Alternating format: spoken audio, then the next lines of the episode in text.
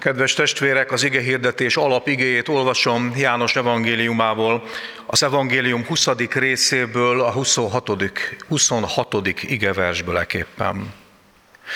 Nyolc nap múlva ismét bent voltak a tanítványai és Tamás is velük, bár az ajtók zárva voltak, bement Jézus, megállt a középen, és ezt mondta, békesség néktek. Foglaljunk helyet. Szeretettel köszöntöm a testvéreket, Takaró Tamás Dániel vagyok, a Pesterzsébet központi református gyülekezetből érkeztem. Ma szolgálok itt első alkalommal, és örülök, hogy ez ma így lehet. Kívánom, hogy az egész Isten tiszteletünkön és a mostani ige hallgatásunkon is nyugodjék meg Isten áldása.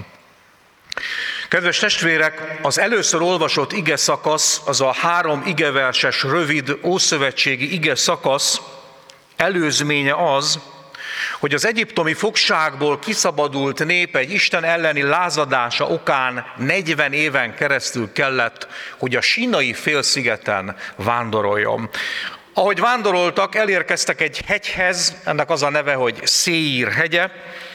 Ez az Isten által megígért Kánaán és az elhagyott, a rabszolgaság föld Egyiptom közötti félúton található volt ez a hegy. Ez a táj és ez a hegy se nem szép, se nem hasznos, kopár terület, egy 150 km hosszú hegyes, völgyes, szakadékos táj. Ez a hegy soha nem volt és nem lett szent hegyé Isten népe számára. Innen nem hallott Isten népe kijelentést, ide az Úr nem szállt le. És arról olvasunk, hogy a nép e körül a hegy körül ebbe a pusztás, hegyes, völgyes területen kőrözött. Mentek ők, csak nem előre. Mentek ők, de nem haladtak. Kedves testvérek, ez a kép olyan elgondolkoztató. Ez az esemény, amit számunkra is tanulság, tanulságképpen megörökít a Biblia. Eszembe jutott először is erről, az, erről a képről az, hogy a keresztény egyház 2000 éves történetében milyen sokszor élt át ehhez hasonló, hasonló életidőket. Most csak kettőt idézek elétek.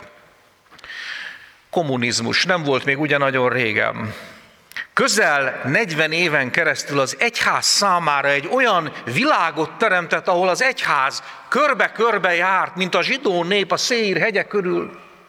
Hány és hány tanácskozás történt, hány zsinati ülés, ahol emberek ültek heteken keresztül, döntéseket hoztak, és a döntéseknek semmi köze nem volt a gyülekezetek életének előreviteléhez.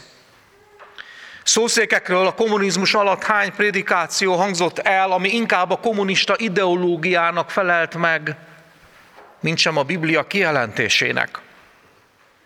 Négy évtizedes körbe-körbe járás, és közben az egyház pusztult, milyen áldás, hogy közben volt Istennek gondja arról, hogy mindig legyenek élő hitű papjai, és ezért élő ige hirdetései, hogy a maradékot megőrizze, és mindig volt maradék. Vagy gondoljatok a mai korra, a 21. századra, és most hadd utaljak a nyugat-európai egyházak életére. Azt látom, hogy sok tekintetben ilyen egy helyben járásban van az egyház, vagy még rosszabb a helyzet. Olvasom a híreket, hallom a különböző beszámolókat arról, hogy milyen döntéseket hoznak meg nyugat-európai egyházakba. Szögesen szemben áll Isten kijelentett írásával az, amilyen élet gyakorlatokat bevezetnek. Jaj az egyháznak, amikor homoszexuális papokat szentel fel, és állít papi tisztségbe. Az azt jelenti, hogy nem kerülgetik Széír hegyét, hanem elindultak vissza Egyiptomba a szolgaságházába és csak a halál és az elmúlás marad. Kiürülő templomok. Kedves testvérek, amikor a pusztában vándorló népre gondolunk, akkor magunkra is gondolunk. Néha a saját életünk történetébe is előfordul egy ehhez hasonló attitűd. Amikor az életünk egy ügyébe, egy dolgába elakadunk, amikor valahogy azt érezzük, hogy van izzadság, van próbálkozás, van tehertétel, teherhordozás, de az életünk nem halad előre. Valamiért megálltunk, megrendültünk. elakadtunk, és én most az elakadásaink néhány okáról fogok szólni a második gondolatban. Némelyek a múltjuk rabjai. De sokan hordoznak sok hónapos vagy éves gyászt. Vannak emberek, vannak testvéreink, akik nem tudják földolgozni a szeretett személy elvesztését hónapokon, éveken keresztül, és ez a gyász emészti a szívüket, mert nem tudják elengedni azt, akit szerettek. Vagy egy elhagyott, összetört szív, például egy vállás kapcsán, aki nem tud hónapok, évek után sem tovább lépni azon a törésem, hogy nem kellettem, hogy nem voltam elég, hogy nem voltam elég jó. És a gondolatai mindig e körül a kapcsolati törés körül bolyongnak, mint ahogy a nép kerülgette a hegyet. Mások régi sebeket hordoznak gyerekkorukból, vagy ifjúkorukból, de sokan éltek át abúzust, de sokan szenvedtek el valamilyen érzelmi vagy kapcsolati törést már kisgyerekkorukba, vagy serdülőkorukba, vagy a szexualitás kapcsán, tinédzserkorukba, és azt érzik, hogy az a seb nem tud begyógyulni. És a lelki sebeinknek az a tulajdonsága, hogy irányítják az életünket. Döntéseket hozunk, amit sokszor nem akarunk. Teszünk dolgokat, amikről mi magunk is azt mondjuk, hogy nem így akartam, mert a sebeink irányítanak minket. Mert a fájdalom, a seb nem gyógyult be. Némelyek nem a megoldatlan múltjukban, hanem a vágyott jövőjükbe menekülve élnek. Oda menekülnek a hiányaik elől, mert nem kaptak meg valamit vagy valakit az élettől, és e körül forognak. Erről szól a gondolatuk. Minden imádságuk erre koncentrál, hogy azt a valamit, hogy azt a valakit meg kell, hogy kapjam, mert a hiányaink mozgatnak, és a jövőbe úgy tekintek, hogy az az egy célom van, hogy azt el kell, hogy érjem, őt meg kell kapnom, vagy annak az ügyemnek el kell rendeződnie. Belemenekülünk egy vágyott jövőbe. Milyen keservesen nehéz utak és próbák ezek is, Testvérek, nagyon sokféle élet puszta van, nagyon sokféle hegyünk lehet, ami körül terméketlenül forgunk és mennek az évek, és nincs változás, és nem tudunk kitörni belőle. Hány szerelemmel elkezdődött házasság inkább ma már hasonlít élet pusztára, mint egy élő szeretet kapcsolatra férj és feleség között? De nehezen beszélünk ezekről. Mint a pusztai vándorlás. Házasságok sokasága, érintések, ölelések, testi kapcsolat hiányától kísértetve, megfogyatkozott beszélgetésekkel hányan ülnek így a református templomokba házaspárokként? Fiatal házaspárok életébe hegyé tud nőni a gyermek, ami körül forog apa és anya, közben az ő kapcsolatuk szétesik. Micsoda hegyé tud lenni egy betegség, a vele járó fájdalom és kétségbees, és Uram, mi lesz velem holnap? Megkaptam ezt a szörnyű leletet. Hogy lesz ez holnap? Mi lesz velem? És sorolhatnám a hegyeinket tovább, de ehelyett megkérdezem tőled, mi a te hegyednek a neve, amit talán évek óta kerülgetsz? Terméketlenül, céltalanul, haszontalanul, megoldást nem találva rá. Mi a te hegyed neve? Nem puszta sivár az a lét, ahol talán vándorolsz valamilyen ügyedbe dolgodva, beleragadva, mint az a nép a pusztába, körbe-körbe a hegy körül. És testvérek, a hívő életünkben nincsenek ilyen életszakaszok? Hány ember, hány református templomba járó hívő, valamikor hívővé lett ember mondhatja el magáról, hogy én újjászülettem és megtértem, én komolyan vettem a Krisztus követést, beálltam egy szolgálatba, de mindez igazából már a múlt. Valahogy a hitéletemben is olyan pusztaságot élek meg, lehet, hogy még éneklek, vagy szolgálgatok, de tudom, hogy a szívem üres. És lehet, hogy megfelelési kényszerből teszem. Lehet, hogy másoknak való megfelelésből teszem, vagy már régen közönösen teszem, a szívem már régen nincs benne, pedig valamikor igaz volt, hogy szerettem a Krisztust és a Krisztus egyházát.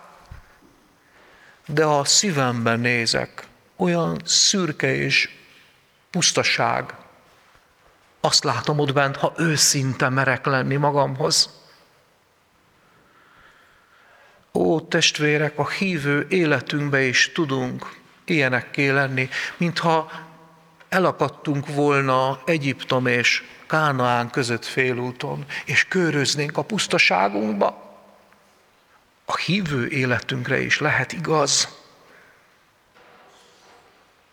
megrekedtünk a régi hit nélküli életünk, a régi világunk és Kánaán, az Isten előtt kedves élet megvalósítása között félúton. Érezzük, hogy tovább kellene már menni, de elfáradt az életünk, és megfáradt a hívő életünk. Uram, nincs erő. És körözök. Céltalan, értelmetlen és eredménytelen módon. Hát testvérek, akkor harmadszor tegyük föl még ezt a kérdést. Hogyan tovább? Hogyan tovább egyház, hogyan tovább gyülekezetek, Isten hívő népe, és hovan, hogyan tovább a te személyes életed, ha éppen egy ilyen élethelyzetben volnál. Hát figyeljünk az ígére. Hogy olvastuk? Akkor ezt mondta, ezt mondta nekem az Úr. Elég sokáig kerülgettétek ezt a hegyet, forduljatok észak felé. Hogyan tovább, ha elakadt az életünk? Először is figyeljünk Istenre. Az a kiinduló pont, hogy végre nem csak halljuk, amit Isten mond, hanem ráfigyelünk. Halljuk, ahogy most is, de lehet ennél valami többet tenni, hogy meghalljuk kettő közt nagy különbség van. Csak hallgatni Isten igét, vagy meghallgatni. Csak hallgatni, vagy ráhallgatni. Komolyan veszed az igéket, amiket olvasol? Komolyan veszed az ige hirdetéseket, amiket hallgatsz? Vagy csak hallgatod? Vagy meghallgatod? Itt a nép meghallgatta Isten igéjét, mert meg is cselekedte.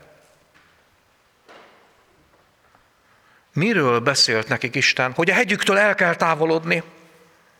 Kedves testvérek, a mi életünk középpontjának, nem egy hegynek, nem a pusztának kellene lennie, hanem az Istennek való engedelmességnek. Tudom, milyen nehéz lecke ez, de mégis. Máskülönben hozzánövünk a hegyeinkhez. Értitek? Hozzánövünk a hegyeinkhez. A nép engedett Isten szavának, amit Mózesen keresztül kijelentett nekik. Forduljatok észak irányba és induljatok. És amikor a nép befejezte ezt a körözést, tudjátok, mit olvasunk a következő igerészekbe? Hogy a pusztai népeket legyőzik, Szihont, Ógot, Básánt, mennek előre, és az, a különböző pusztai népek fölött győzelmet aratnak. Kitörtek a hegyeket kerülgető ördögi körükből, és elindultak az ígéret földje felé, Egyiptom tőlük délre volt, Kánaán északra, arra mentek. Van az egyháznak, a mi személyes életünknek ilyen kitörési pontja, megoldása? Igen, van. Testvéreim, a Biblia szerint van. Csak ahhoz a hegyednél magasabbra kell, hogy néz. A látószögön változtass. Ugye a hegyed, a megoldatlan gondod, a problémád, a fájdalmad, a félelmed, a veszteséged van állandóan a fókuszban. Az a hegyünk. A szenvedésed hegyénél most néz följebb ma. És észre fogod venni, hogy a hegy tető, hogy a hegy tető nem kopár. Nem kopár. Áll rajta egy kereszt. És a kereszten minden szenvedések ismerője, Krisztus Jézus van ott minden szenvedés ismerője és elhordozója Krisztus. A tiedet is ismeri. Azt mondja a jelenések könyvébe, a mennybe ment Úr Jézus, tudom a te dolgaidat. Meg ez a Jézus tudja az én nyomorúságaimat is, meg az egyházunk nyomorúságát is. A Golgota éppen a saját életed szenvedésének hegyén találod meg. Csak emeld magasabbra a tekintetedet. Az egyház, a gyülekezetek, a hívő emberek életének döntő kérdése, testvérek az, hogy ki áll a középpontjában. A középpont határozza meg mindig az életünket, az életvezetésünket, az életminőségünket, hogy kiáll a szívünk, életünk, gondolkodásunk középpontjába. Ez lehet a gőgös énem, ez lehet a pénzimádat, ez lehet egy szenvedés, sok minden lehet, ami körül járunk, amire figyelünk, amire koncentrálunk, amire fordítjuk a legtöbb energiánkat, ami az életünk centrumába áll, neked mi vagy kiállott? Jézus, vagy valami, vagy valaki más. Kiáll az életed fókuszába, centrumába, a szíved középpontjába. Jézus vagy a hegyed, amit kerülgetsz talán évek vagy évtizedek óta már céltalanul és eredménytelenül. Kedves testvérek, a közelmúltban egy három gyermekes, áttétes, daganatos édesanyával beszélgettem. Olyan megdöbbentő volt, alig volt már ereje a hangjába, hogy beszéljem. És azt mondja, tudod, így, hogy négy hete fekszem, kiszolgáltatottam, nagyon sokat gondolok Jézusra, a megfeszítetre. Tudom, hogy ő sokkal többet szenvedett nálam, és azt is tudom, hogy az a szenvedés, az értem is volt, mondta ez a három gyerekes asszony, elhaló hangom. Ez az asszony éppen a szenvedésének a hegyén járva, a szenvedésének a hegyéről magasabbra emelte a tekintetét, változtatott a látószögön, és ott tudjátok, kit látott meg? A vele együtt szenvedőt. Azt a Krisztust, aki az elesett lányát abban az elesett, nyomorult, kiszolgáltatott helyzetében is szereti. Őt látta meg.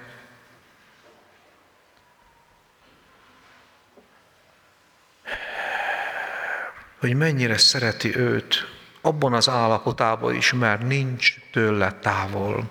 Ki áll az egyház, a gyülekezet, a hívő emberek tekintetének a fókuszába, ki áll a középen. De jó, ha már nem csak a hegyedet látod külön, nem csak Jézus Krisztus látod külön, hanem a hegyeden látod a Golgotán megfeszített Krisztust. Mert a kettő összetartozik. Mond, Veled lehet Jézus az életed nehézségeinek hegyén is. Te akarod ezt. Üzenhet neked ez a Jézus, ha az életed elszürkült, ha elrontottál valamit, ha megcsaltál valakit, vagy megcsaladtál valaki által, ha besározódtál, vagy besároztak, ha beleragadtál valamibe, ha egy bűnben jársz, pusztai vándorlásban vagy, kerülgeted hegyedet, üzenhet neked mégis Jézus. Kedves testvérem, a kereszt egy szó, egy üzenettel bír. Ennyi. Szeretlek úgy, ahogy vagy. Ez a Golgota üzenete. Szeretlek, és nekem kell lesz úgy, ahogy vagy. Sebesen, összetörten, bűnben járva, nyomorultan, úgy, ahogy vagy. A Golgotán látod, hogy mennyire szeretlek, ott van a megfeszített. Ez az ára, hogy minket szeret. Értitek? De a kereszt üzenete felénk ennyi. Szeretlek, gyermekem. Ha ezt elfogadod, mehetsz észak felé, Kánaán felé, az örök ígéret felé, az örök hon felé. Ha elfogadod Krisztus szeretetét, bátran indulj tovább az utadon. Befejezem, Krisztus szeretete és bocsánata két ezer éve készen áll. Ezt üzeni a kereszt, szeretlek, és te életedbe először elfogadhatod Krisztus szeretetét és bocsánatát, vagy elfogadhatod ismét, hogy tovább tudj menni az utadom az örök hón felé. Aki elfogadja Krisztus bocsánatát és szeretetét, annak Jézus biztosan az élete középpontjába áll. Akik pedig ezt megtapasztalják, azt is megtapasztalják, hogy Jézus nem üres kézzel lép be egy emberi életbe, hanem hoz nekik, nekünk ajándékot. A feltámadott Krisztus megjelenésének biztos jele és záloga egy ember életébe, az a békesség. Amikor Jézus áll meg egy ember szívének, életének a középpontjába, tehát a dolgok a helyükre kerülnek, annak a legbiztosabb jele az, hogy békességet nyert élet lesz. Nem könnyű élet, utol menő élet, nem gondok nélkül élet, az sehol nem ígéri a Biblia. Itt belül megbékélt, békességre jutott szív és ember lesz. Na ezt a kincset kínálja neked is Krisztus. De jó lenne, ha ma elfogadnád. Ezt kínálja nekünk Krisztus. Élj vele. Hát befejezem azzal az igével, amit olvastunk az új szövetségből. Nyolc nap múlva ismét bent voltak tanítványai, és Tamás is velük, bár az ajtók zárva voltak, bement Jézus, megálltak középen, mert az Jézus helye, megálltak középen, és ezt mondta, békesség néktek. Amen.